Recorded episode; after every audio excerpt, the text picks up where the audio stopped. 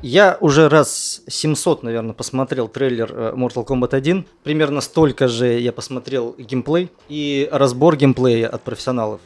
И пришел к выводу, что это очень похоже на Injustice 2.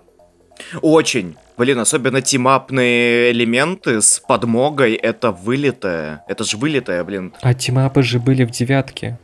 Там был так полноценный. Да, там на вылет, насколько я понимаю. А тут именно прям кнопочка подмоги, когда из ниоткуда может вылететь Кана с финкой и насрать и не смыть. И вот это меня немного расстроило, потому что два тайтла начинают сливаться в один. Знаешь, меня что кольнуло сразу же флешбэками по Инжастису? Это когда они меч к мечу, локоть к локтю, и они там друг другу в лицо что-то высказывают. Но это так они решили спрятать загрузки, окей. Это не совсем механика игровая. При том, что графика сейчас позволяет гораздо больше и лучше. Там синематики и катсцены выглядят, дороже, чем последний фильм мартачный. Я вот к тому, что так хочется иметь два тайтла крутых, да? Вот, допустим, разных, да, потому что Tekken и Street Fighter, немножко не в счет, я в них особо не играю, потому что, слишком японские. Ну, они японские, но они при этом самостоятельные, они не сливаются во что-то одно. Они разные. Tekken очень вообще... Я Tekken люблю вообще-то больше, чем ваши Mortal Kombat. Tekken это у нас намка. Tekken это уже нас намка, да? Тихо, у нас тут ренегат, блядь, завелся, нахуй. Повтори, что ты сказал сейчас. Я Tekken люблю больше, чем Mortal Kombat. Как его отключить отсюда? Да я Killer Instinct люблю больше, чем Mortal Kombat, уж извините, мне нравятся эти файтинги. Не, мне тоже нравится, но Мартача я люблю больше. И вот что интересно в этих разборах, из тех, что я смотрел, никто не говорит, никто не обсасывает ту тему, что механика камео бойцов уже была в Injustice 2. Да. Когда играешь за одну из черепашек ниндзя, получается, ты за одну играешь как основную, а все остальные... На подмоге. На подмоге пиздятся, да, вместе с тобой. По нажатию кнопки специальной, да? Угу. Да, обузи у меня этим приемом как последнее сыкло. Потому что, черепашки ниндзя воспитала крыса, понимаешь? Они вчетвером на одного, блядь, нападают. Хорош. И вот теперь это сделали обязательно механикой в МК-1. То есть бои прям обязательно? Прям все бои так будут проходить? Все бои будут проходить 2 на 2, но 2 живых человека будет. Пикаешь бойца, потом выбираешь себе помогайку, у которого свой комплект ударов, приемов. Это такой вид вариации будет. Ульты. Это типа ульта, да? Не ульта, а вариации приемов. Если не ошибаюсь, они это назвали камео. Камео, просто да. Кто-то забегает на камео, ударит. Система камео. Да. Система камео, да, называется. Ну, учитывая, что это типа перезапуск, типа как софт-трибуты, камео. Я понял концепцию, ладно. Я, естественно, начал фантазировать. Я тут подумал, что если есть такая механика, когда ты выбираешь основного персонажа, а к нему дополнительно помогайку, то классно было бы вести прям парных персонажей, допустим, в DLC. Например... 2 брата, блядь, из РРР. Представляешь? Ты выбираешь одного с базовым комплектом приемов, а второй на заднем фоне, блядь, подъезжает на мотоцикле и сверху хуярит, блядь, этим мотоциклом, знаешь. Или, так допустим, это же литерали индийские скорпионы и сабзира, блин. Да-да-да, или, допустим, зонит персонажей своими стрелами с гранатами, привязанными к ним. И сюжетно это же можно как-то подвязать, что, мол, внешний мир вторгся в Индию времен того колониального режима. И тут же получают пизделей, да? Эх, мечты, блядь, 30-летнего долбоеба. Ладно. Это звучит офигенно. Здравствуйте, подкастолюбы всех гендеров. Это БТК, Белла Таракана, подкаст о кино и не только. Меня зовут Антон, но это не важно. Справа, как обычно, сидит Вильнар с канала Шакун Сон Синема. Hello. Фу, блядь. Слева Артем. Бамбалалео, привет. Блядь, простите. Вот смотрите, Саб-Зиро и Скорпион в новой хронологии теперь братья. Там как бы у всех бойцов теперь есть пара, и вот только у Кана нет брата. Поэтому мы официально выдвигаем кандидатуру Артема на эту роль. Хэштег Йоко Кана. Кстати, да, вот Льюис Сатана, да, из фильма 21 года добавили в игру, а чем хуже Артем? Я могу и австралийский акцент еще неплохо имитировать, поэтому нормально. Представляешь, два брата Канна такие... Айдебона покусал Вин Дизель, почему он всех ротнить начал? Что с ним? Не, давайте сделаем братом Канна, ну, Джекса. У Джекса есть Соня. Она его напарница. Ну да. У него есть дочка. У Кана никого нет. А Кана их сын, давайте так. У Кана нет никого, кроме меня, потому что я единственный человек на планете, который играет за Кана, блядь. То у нас сегодня, наконец-то, рубрика «Разум в клетке». У-ху! Наконец-то! Напомню, это рубрика, в которой мы отсматриваем фильмы с Николасом Кейджем. И тем самым укрепляя в своих умах и ваших тоже тот факт, что это величайший актер современности. Факты плюс факты. В прошлый раз нам выпал «Медовый месяц в Лас-Вегасе» 1992 года режиссера Эндрю Бергмана. Помимо Ника в фильме снялись еще такие актеры и актерки. Это Сара Джессика Паркер, да, которая, оказывается, была красивой. Уж извините меня, но не все люди хорошо состариваются. Она прям красотка-красотка, я прям офигел. Она очень-очень ничего, да, прям, мягко скажем. А также Джеймс Канн. О чем кино? Персонажу Николаса Кейджа мама перед смертью очень рекомендует не жениться. Вот тут я, кстати, выпал, потому что мы-то с вами живем в 23-м году, да, и если вот загуглить Кейджа, да, и вот последние его там лет 15, то можно увидеть, что в последние вот эти вот как раз 15 лет он то и делал, что и женился, блядь. У него было 15 жен, мне кажется. Окей, это такой не самый прихотливый человек, потому что там что-то официантка, знаешь, такая подмигнула ему в ресторане, он такой... Под венец, нахуй. Короче, мама очень не рекомендует персонажу Ника Кейджа жениться. Он, естественно, находит себе девушку, но боится ей, так сказать, признаться в чувствах. Маринует ее очень долго. Кстати, важное уточнение. Кейдж играет человека, зависимого от карточных игр, от покера и от 21, ну и всех, вот, от рулетки, господи, там все. Поэтому он однажды в Лас-Вегасе и проигрывает свою девушку миллионеру, а точнее уикенд с ней. И вот этот миллионер увозит Сару Джессику Паркер отдыхать на острова, а персонаж Кейджа мучается, бедняга, и бросает все и едет ее возвращать. Mm-hmm. И вот эти вот приключения его вынуждают переосмыслить свое отношение к любимой, признаться в своих чувствах и, наконец-то, сделать ей предложение. Типичная, блядь, романтическая комедия. Я не знаю, что мне сказать, потому что... Он плохой. По мне, он даже не плохой, а проходной. Он плохой. Плохой? Плохой. Давай топить. Я буду топить. Во-первых, начать стоит с того, что уже с самых первых кадров фильм намекает нам на то, что это будет крайне фриковое зрелище, потому что все отыгрывают на максималках, все переигрывают безбожно. Это неплохо. Это как бы 90-е, это какая-то кэмповая эстетика, плюс еще действие основное разворачивается в Лас-Вегасе, где все на кичи, кэмпе и вот этом расцветастом долбоебическом вайбе. Это нормально. Я к этому ничего против не имею. Я, в принципе, сразу говорю, что я не хейтер романтических комедий 90-х, потому что даже... Никто из нас нет. Даже Кейдж в 90-х и 80-х, он вообще, можно сказать, начал свою звездную карьеру. Его первая звездная роль, она была в романтической комедии «Девушка из долины». И не говоря о том, что одна из его лучших ролей была в романтической комедии Фрэнсиса Форда Копполы «Пегги Сью выходит замуж». В принципе, сам Кейдж это... Мэнди. Да. В принципе, сам Кейдж это очень романтичный мужик, который верит в любовь, верит в брак, он дико семейный, классный чувак в этом плане, к нему претензий никаких нет. Он знаком с жанром, он умеет в нем играть, это нормально. То есть нету такого впечатления, типа, что, ой, фу, Николас Кейдж, это что-то фрик, который жрал тараканов с подобранных с кухни. Не, такого нет. Это, наоборот, бы сделало бы фильм лучше, если бы такой бы вайб был бы, что у нас главный герой это кукол с замашками шизофреника. Это было бы забавно. Это было бы гротескно, но это было бы забавно. И, по сути, оно так чуть-чуть с этим заигрывается. Чуть-чуть. У меня есть проблема с этим фильмом на уровне концепта, потому что это сейчас очень забавная хрень, которую я просто проговаривал, наверное, весь фильм, прям под нос так пробухчивая. Mm-hmm. Я бухтел под нос две вещи. Первая — это фу, блять, фу, нахуй. Вторая вещь — это же непристойное предложение Эдриана Лейна. Это тот же, сука, самый фильм.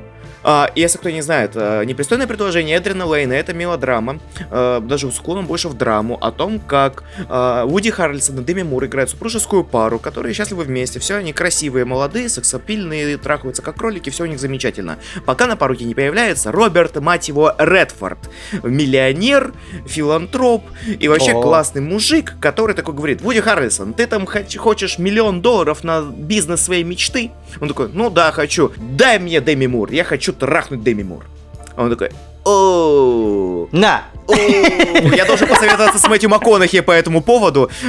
И это самое забавное, что «Непристойное предложение» вышел спустя год после «Медового месяца в Лас-Вегасе», имеет в 93-м, да, он имеет тот же, сука, самый сюжет, только удивительно, что комедийный фильм с таким же сюжетом смотрится в разы гнилее, паскуднее и неприятнее, чем серьезное кино с подобным сюжетом, потому что, скажем так, в романтических комедиях есть тонкая грань, когда какая-то, знаете, изъяны персонажные, они утрируются в пользу комедии развлекательного какого-то фактора. Да, я понимаю. Там может быть сволочь, но обаятельная. Такая. Может быть сволочь, но обаятельная. Особенно, когда сволочь играет Джеймс Канн, который, в принципе, очень обаятельный мужик с природным магнетизмом, очень прикольный, да.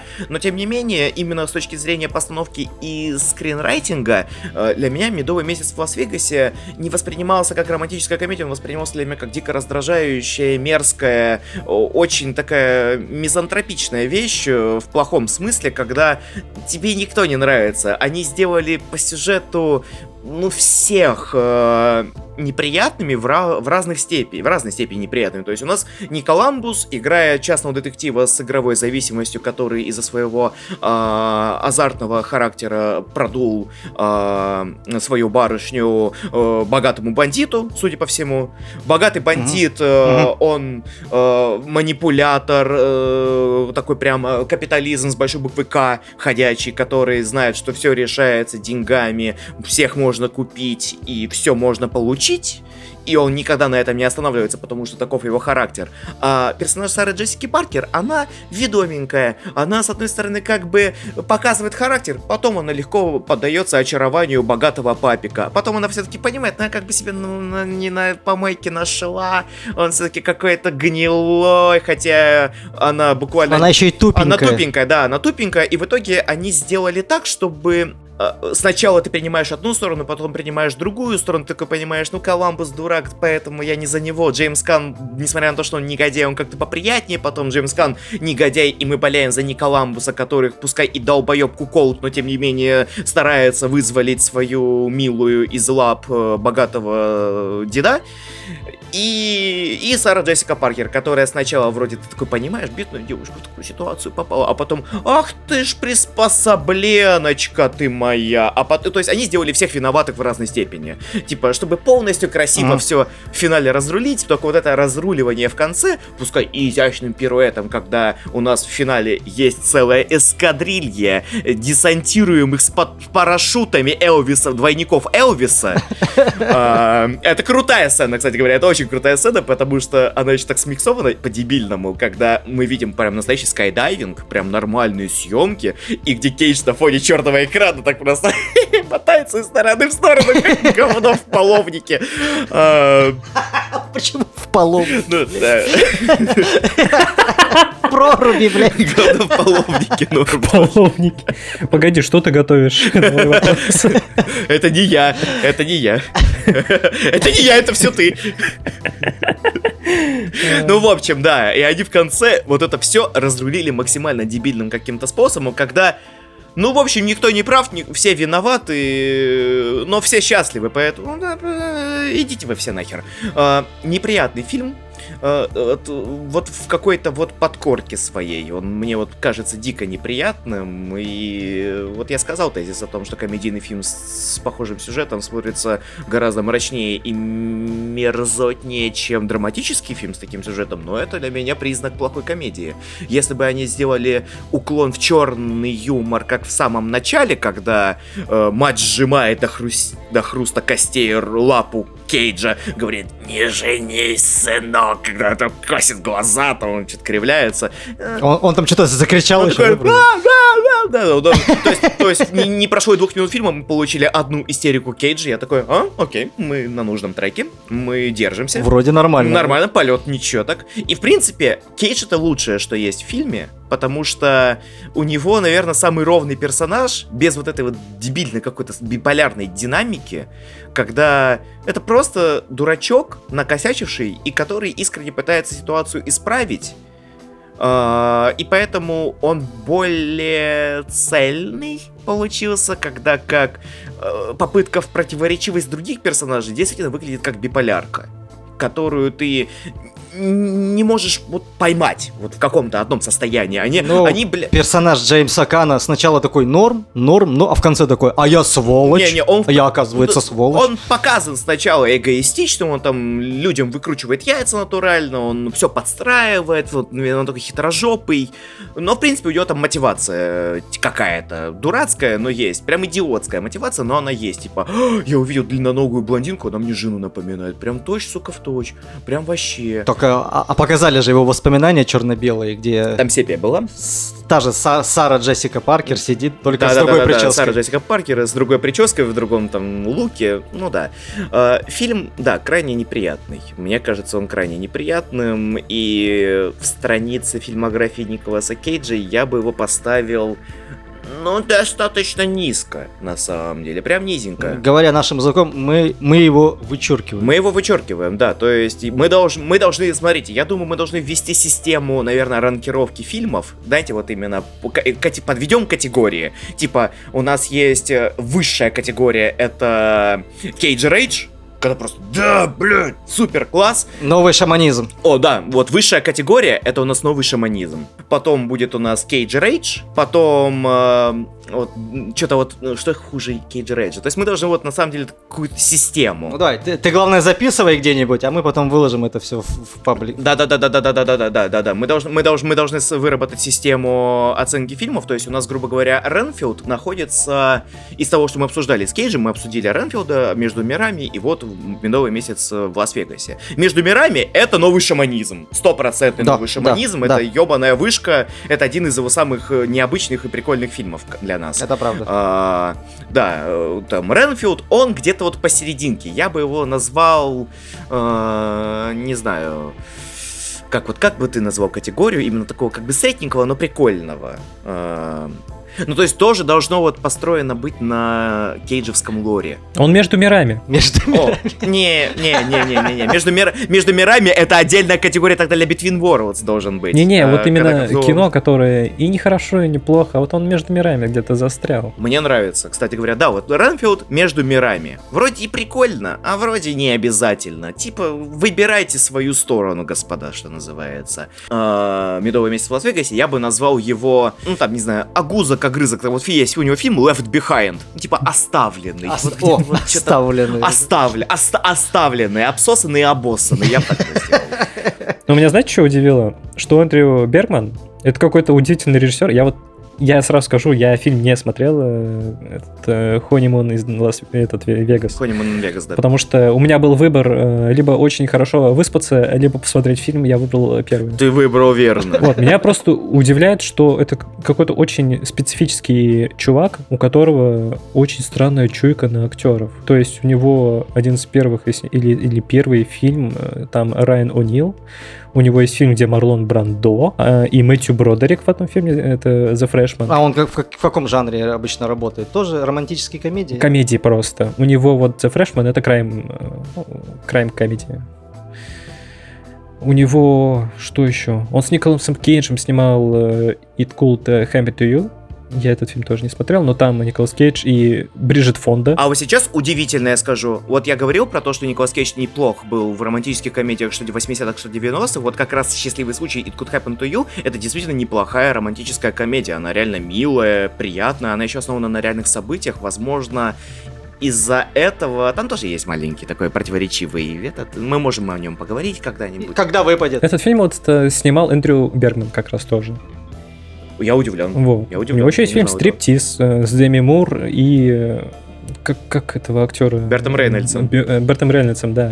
То есть это какой-то чувак, который умеет миксовать молодых актеров со старыми актерами. Мне это как-то удивляет, на самом деле. Удивительно. Это при том, что он вообще пишет со времен нового Голливуда, как я заметил. То есть Blazing Saddles, этого Мэла Брукса, он писал его. Погодите, он Флетча написал еще.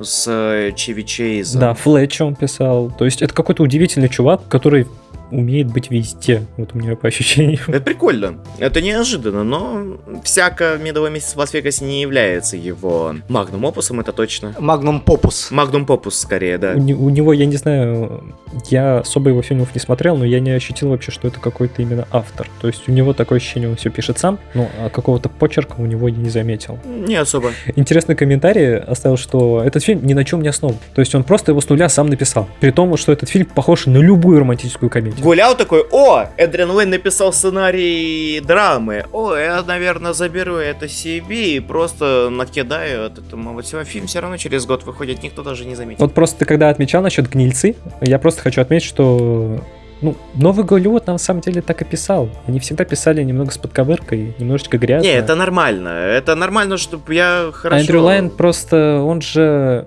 такой более девяностнический режиссер, такой нежный, я бы сказал. У него даже Лолита выглядит на удивление нежно. Хотя, казалось бы, это... В отличие от кубриковской, уж точно. Да, просто, хотя, казалось бы, фильм должен быть максимально, как по мне, отвратительным. То есть у Кубрика я прям смотрел, меня бесило многое. Эстетизировано слишком. Да, эстетизировано. Слишком эстетизировано и сексуализировано. Нанимать, конечно, режиссера 9,5 недель на то, чтобы он сексуально показывал нимфетку, это, конечно, рисковое... решение. В фильме очень много рисковых решений в Лолите, но меня это удивило. Артём, доставай-ка свой лототрон, вываливай его на стол, как бы это пошло не звучало. А то, блядь. И список фильмов определим, какой следующий будет в рубрике «Разум в клетке». Потрясающе, я только за. Сейчас я смотрю, сколько у нас фильмов есть с Кейджем, их порядка 102. Мы сразу условились, что мы вычеркиваем из этого числа... если выпадет, который мы уже обсуждали, то до свидания. Во-первых, если выпадет, который мы обсуждали, или где он работал актером озвучки, мы это не считаем, мы перекручиваем. И камео тоже. И камео, да, какие-то вот короткие, вроде его появления в трейлере «Робо-зомби» для Грейнхауса, где он играл Фу Манчу. Это забавно, конечно. Это забавно, я хотел бы такой фильм целиком. Почему бы и нет? Да кто бы не хотел. 1 из 102. И выпадает номер 41, под которым находится фильм «Ученик чародея» Джона Тёртлтауба. А я его смотрел не так давно. А я его целиком не смотрел никогда, потому что я небольшой фанат «Сокровищ нации». Этих диснеевских проектов, да? Да, я не сильно большой фанат именно поздних коллабораций Кейджа и Брухаймера, но я уверен, что «Ученик чародея» мне зайдет больше «Сокровищ нации». Если соединить, то давайте не забывать, откуда прославился Канн. Именно во всемирном понятии. Это, конечно же, от «Крестного отца». «Крестного отца» снял Фрэнсис Форд Коппола, наш любимый дядя Николаса Кейджа. И эти двое сыграли в «Honeymoon in Vegas». До этого Канн, как один из флагманов нового Голливуда, снимался так же, как и Кейдж, у кого только не. И Карл Райш, это британский режиссер, который, по сути, все время лавировал между Британией и новым Голливудом. Как раз таки «Игрок» — это его один из, можно сказать, вершин вообще его кинематографического... Между мирами. Вот этого экспириенса. Между мирами, да. Можем, наверное, переходить как раз-таки к «Игроку». Это приквел «Медового месяца в Лас-Вегасе». Это вообще, на самом деле, когда вы... Я говорю, я «Лас-Вегас» не смотрел, и когда вы сказали, что там, по сути, Николас Кейдж тоже гамблер. Да. Такой же игрок. И вообще, на самом деле, я заметил темы игроков. Как будто вокруг витает постоянно тот же Uncut Gems. Это вообще, как по мне, кино, которое выросло из The Gambler. Из Гэмблера, да. И мне кажется, он вообще вырос из много чего, конечно. И The Gambler, и Марафонец, и Скорсезе, Эйбл Феррара тот же самый. То есть, мне кажется, он очень много пластов фильмом Севди кроится. Но, как по мне, один из таких флагманов и, наверное, главных фильмов, который берется в референс, это все-таки The Gambler. Потому что здесь также, как по мне, нетипично используется актер. Джеймс Канн, он это всегда в основном такой брутальный мужик. Гипермаскулин. Он раньше положительные роли, да, у него были в основном? Антигерой, я бы сказал. Ну, противоречивые, знаешь, как Сони Корлеоне, как у Майкла Мана в «Воре». Он такой именно на конфликте каком-то внутреннем. То есть это очень фактурный, маскулинный, классный мужик, но с какими-то чертями внутри. Угу. Ну, здесь, кстати, черти прям нормальные. Черти прям лютые, прямо Думгаю на радость. Меня вот всегда удивляло, что это... Вот сказал, гипермаскулинный и очень фактурный. Вот он настолько маскулинный, что он как обезьяна выглядит, по сути. У него все тело волосатое. И меня это всегда удивляло. Горилла. Да-да-да-да-да. Очень такой мужиковатый, хотя если... Я вот сейчас даже узнаю название сериала, где он снимался. Вот он снимался в «Дни долины смерти». Угу. Если вы его посмотрите, он там похож на персонажа Стартрека. У него какие-то уши как будто заостренные. Он сам такой неказистый и вообще ни разу не выглядит мужественно. Угу. Скорее такой типичный герой вестерна, вот хлюпик. Даже наш любимый, господи, Карл Урбан в Стартреке не выглядит мужественно. Да и до этого Урбан тоже такой, у него такая жеманенькая внешность была, пухленькие губки, вот эти блондинистые длинные волосы. Это, кстати, к слову, к Саре Джессике Паркер, да, вот смотри, Карл Урбан почему-то классно состарился, а вот Сара Джессика Паркер нет. Я дико извиняюсь, я не лукист. Они оба стали более брутальными, потому что Карл Урбан превратился в бучера, а Сара Джессика Паркер в Игги Попа. Ой, блядь! Фу, ты еще мерзотнее меня. Если что, не смотрите лайвы Игги Попа. Просто представляете, две сериальные блондинки культовые превратились в Игги Попа. Почему так? Почему? Энистон и Сара Джессика Паркер, блядь. Ну, камон! Энистон, блядь. Блядь, просто загуглите Сару Джессику Паркер и Игги Попа, блядь. И тогда поймете... Да.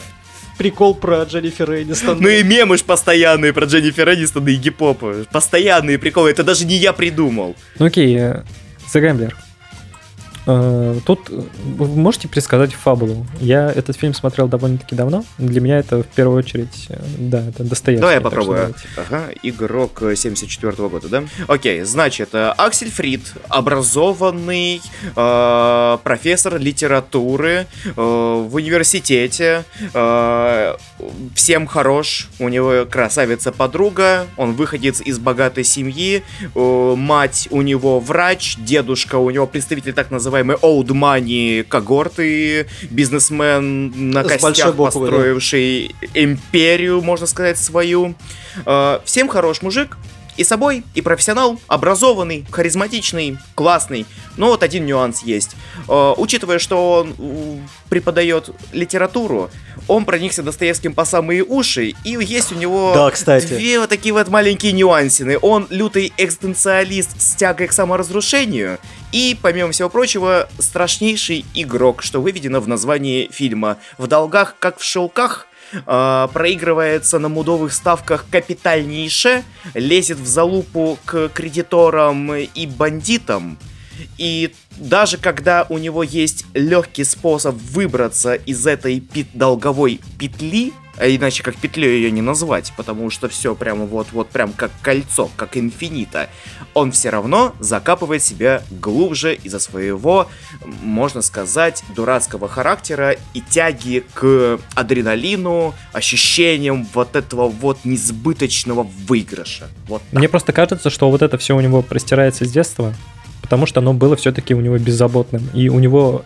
банально не было какого-то ощущения первобытного своего вот состояния, то, что именно ощутить себя человеком. Кризис, ну тут и кризис маскулинности еще тоже очень хорошо отыгрывается, потому что там мега тоже, как мы сказали, Джеймс Канн, это прямо человек-бакенбарды, шерсть на плечах, без рукавки, на свеге таком, на машинке с красавицей-блондинкой, но не хватает ему вот этого чувства, вот этого вот, что он жизнь на хую вертит. Вот так скажем. И это на самом деле очень прикольно. То есть ощущается, что он действительно рос в такой среде, которая обеспечила ему, можно сказать, оболочку, но внутри он таким не развился. Вот в Каане мне очень нравится этот актер. Я его считаю одним из лучших. Вот одним из двух, окей, есть Эллиот Гулд и... Rest in Peace. И этот Джеймс Канн. Да, он в прошлом году умер, в 2022. Кто? Джеймс Канн. Но на самом деле, как по мне, он и давненько и не снимался. Да. Я возраст сейчас не скажу. Ощущение, что там 70 с лишним было. А 82 даже. 80. 82, да. На самом деле сейчас потихоньку все новоголливудские актеры, режиссеры все, по сути, уходят. Вот, но я на самом деле не смотрел фильмы Скотта Канна, мне кажется, или даже смотрел. Я не смотрел, я про него тебе рассказывал, Антон. Он недавно написал сценарий, по которому снял фильм «Джон Своп», «Еще один день как лев». А, вот оно что, нихуя. Да. Скотт Канн, это сын Джеймса Канна, да, он второплановый актер был, то там, то у Судерберга, то у Доминика Сенны, то и еще у кого. Ну, так много где появлялся. Кое-что, да, умеет. Он умеет, он, оказывается, очень неплохой драматург, он очень неплохой инди-режиссер. То есть у него прям было будущее крайне неплохого фестивального инди-постановщика. Я посмотрел на его фильм и думал, что просто претензия на какое-то творческое начало. Я такой, нет, по отзывам так читаю, чувак не без таланта вообще. Как Дункан Джонс. Да, он только такие больше санденсовские, разговорные, такие вот драмы или slice of life, вот в таком. И, как по мне, Джеймс Канн все-таки оставил довольно хорошее за собой наследство. Ничего так. То есть он, можно сказать, открыл карьеру Майкла Манна. Да. Он открыл карьеру Фрэнсиса Форта Копполы. Да. «Крестный отец» — это было все-таки открытой дверью для него. И он, на самом деле, мне кажется, много где так снимался, именно открывая двери каким-либо режиссером или там драматургом. Он, можно сказать, был таким же, как... Извини, что перебил. Был таким же, как Харви Кейтель, который и у Скорсезе, и у Феррары, вот что-то вот такое. Вот. И Тарантино. Вот как же можно было Тарантино забыть? У Тарантино. Он еще снимался у... тоже, по сути, можно сказать, открыл. Он у Роберта Олтмана снимался в фильме «Countdown», если не ошибаюсь, называется, 67-го года вроде. В общем, это такой актер, который, можно сказать, везде преуспел в Новом Голливуде и по сути, снявшись в вершине фильмографии Карла Райша, вообще, по сути, не новоголливудского режиссера, который вообще британец, он особым образом, как по мне, ухватил вот именно такой определенный кризис, как сказать, американской вот этой тусовки, которая преисполнилась и зажралась. А фильм вообще 1974 года. Я посмотрел «Игрока». Вот, я просто хотел сказать, что мы же, по сути, видим, что Новый Голливуд сейчас это просто такие же, по сути, большие папочки, как мы называли их во Франции, то есть продюсерские проекты, которые просто плодили какие-либо свои фильмы.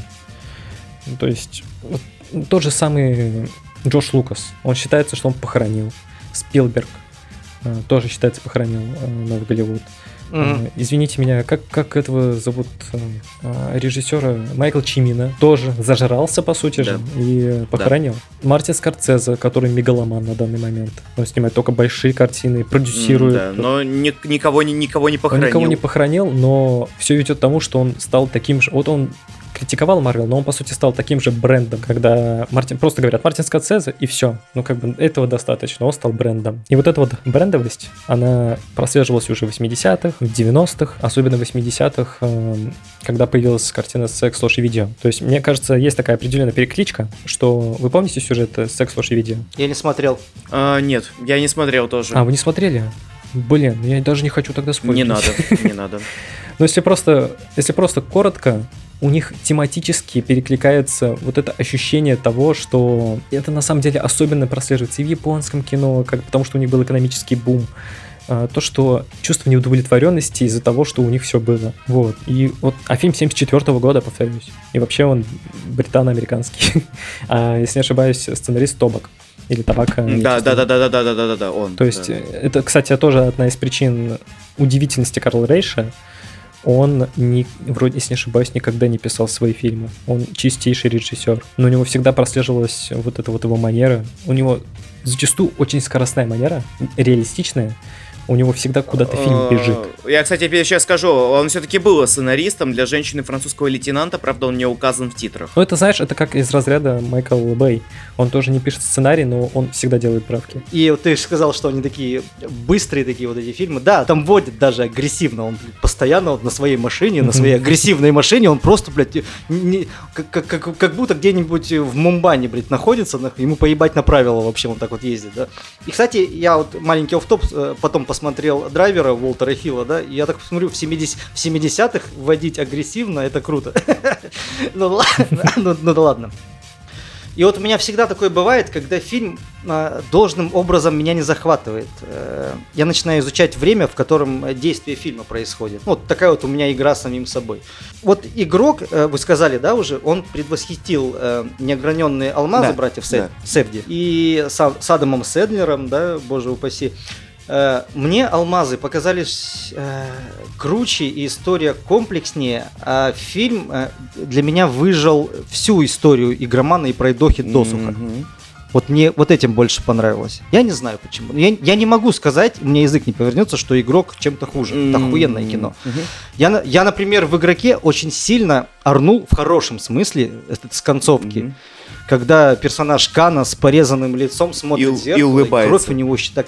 Не, фишка, улыбается или нет. И выражение лица у него непонятное. В ярости он, или он напуган, или... А может быть, это помешательство, что его только что... Вот представьте ситуацию, да? Его только что полосанула ножом проститутка в каком-то клоповнике, блядь. Понимаешь, я весь фильм такой... Чек, я его посмотрел. Но вот концовка мне прям такое, знаешь, такой... Классный прием, она у меня отпечаталась в памяти, это круто. А мне просто, это мне кажется, вот как раз-таки особенность Каана, он улыбнулся, но непонятно с какой эмоцией. Да. Ну, улыбка, да, Мона Лизы, да. Я говорю, непонятно. Видишь, что хочешь, и мне вот это вот очень нравится. То есть понял он, не понял, вот оставляется, можно сказать, за духом времени. Я вот, кстати, тоже задумался по поводу концовки, что она символизирует в контексте персонажа Кана, что это типа из разряда «я опять поставил свою жизнь на кон, и я отделался легким испугом в виде пореза», гигантской такой, можно сказать, фрейдистской ухмылки на щеке. Но смотри, кровоточащей.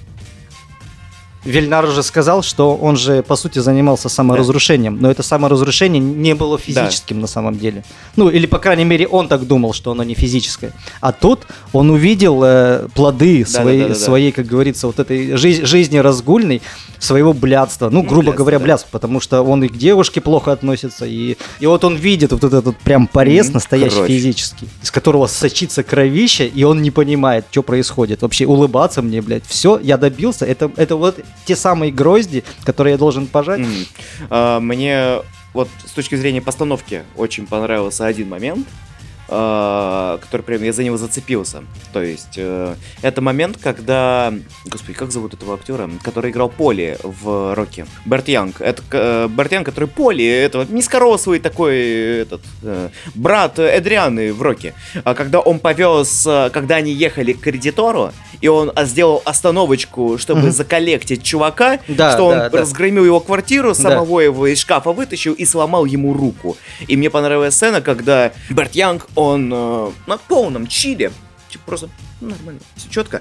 И Акан только что стал свидетелем как бы акта насилия, очень брутального акта насилия. У него сердце колотится, и он, мы даже не до конца... Мне понравилось, насколько тонко подано, что он просто берет Берта Янга за руку и проверяет его пульс, и смотрит на свое сердцебиение, чтобы вот понять, как чувак вообще, делая столь радикальные вещи, остается с мертвецким пульсом.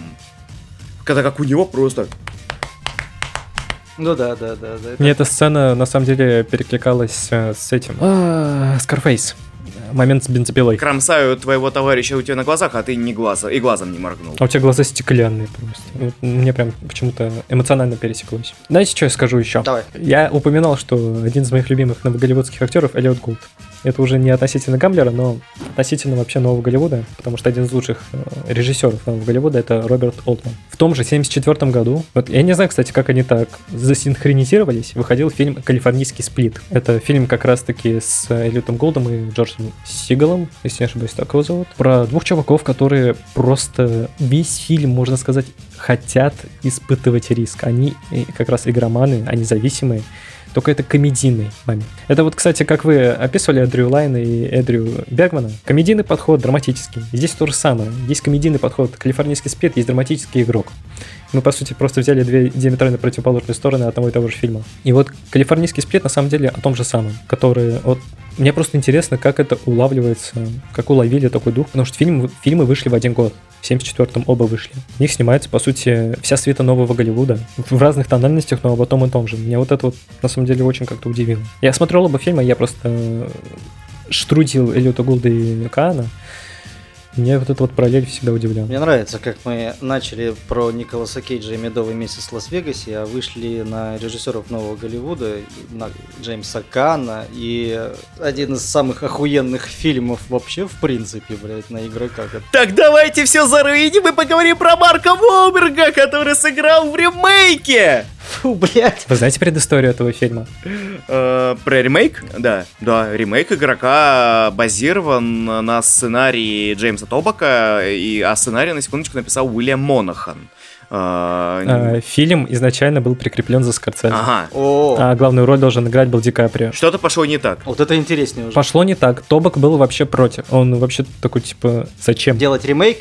Или зачем Ди Каприо? Да, зачем делать ремейк? Это просто наложение голливудского лоска на такую, по сути, приземленную историю. Ой, и при том, что фильм совершенно другой по вайбу и совершенно другой по концовке. И Уильям Монахан, если не ошибаюсь, изначально как бы и писал сценарий. Другая концовка. Я тебе могу рассказать, какая там концовка. Просто для Скорсезе Монахан тоже должен был писать. В этом прикол, что, по сути, если, как правильно понимаю, Руперт Пят, так зовут, да? Руперт Уайт. Уайт. Он, по сути, оставил сценарий этого...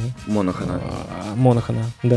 Вообще, следующий режиссер, который стоял в очереди, можно сказать, это был продолжитель Скорсезе на данный момент, Тодд Филлипс. Ага. Да, он хотел заполучить этот фильм. А после, из-за того, что ничего не сложилось, взяли Марка Волберга и... Тогда главную роль бы сыграл Галифианакис, блядь. Хорош. Взяли Марка Волберга и Руперта Уайта. И матчи. Я вот не смотрел и принципиально не буду смотреть. Я смотрел. Расскажи мне. У меня появилась такая на долю секунды, может действительно посмотреть, как реализовали вот эту концовку в новом фильме. А там другая концовка. Абсолютно другая. Какая? Он ушел в закат. Да, но по-другому. В общем, он в конце... Там нету нисходящего... Это фильм не про нисходящую спираль. Это писечно-сладкий фильм про немножко дединсайдного Марки Марка, который имеет гэмблин аддикшн, все дела, но, в принципе, чувак, он неплохой. Он харизматичный, он приятный, он даже... Фильм более юморной. Он вроде попадает там в какие-то передряги. Вот это вот все. Но концовка там как будто вырезала из романтической, сука, комедии. Причем такой духоподъемный. Там духоподъемная концовка, блять. Причем в духе ромкома, потому что он всех обыграл, он всех выебал, он закрыл все свои долги и даже экстра кэш поднял, от которого он отказался, с рук лысого Джона Гудмана, блять. И знаете почему? Ради любви. Он побежал к Бри Ларсон под М83 аутро, блять. Он просто бежит через весь город к Бри Ларсон в финале. И там в конце мы видим Бри Ларсон, которая сидит, делает свои дела, слышит стук в дверь и под минорные красивые нотки этой потрясающей и клаймактично... Она открывает дверь, а там Вилсаком. Под М82 или сколько. Да-да-да, короче, это пиздец, какая романтичная и духоподъемная концовка, как Марки Марк бежит рассветным утром через весь город к женщине, которая ему не безразлична. Вы побежали через весь город ради Бри Ларсона? Я бы убежал в противоположную сторону. Я бы бежал в противоположную сторону к той проститутке, которая порезала бы мне лицо. Короче говоря, какая-то реально писечно-сладочно-голливудская хэппи-эндовская концовка. Она милая, но она... Я могу понять, почему Тобак был против. Не, мне вот интересно, а Монахан в одного писал? Да. Да, а зачем он так сделал? Что с ним не так? Ну, потому что Марки Марк. Кстати, может быть. Да. Пизда.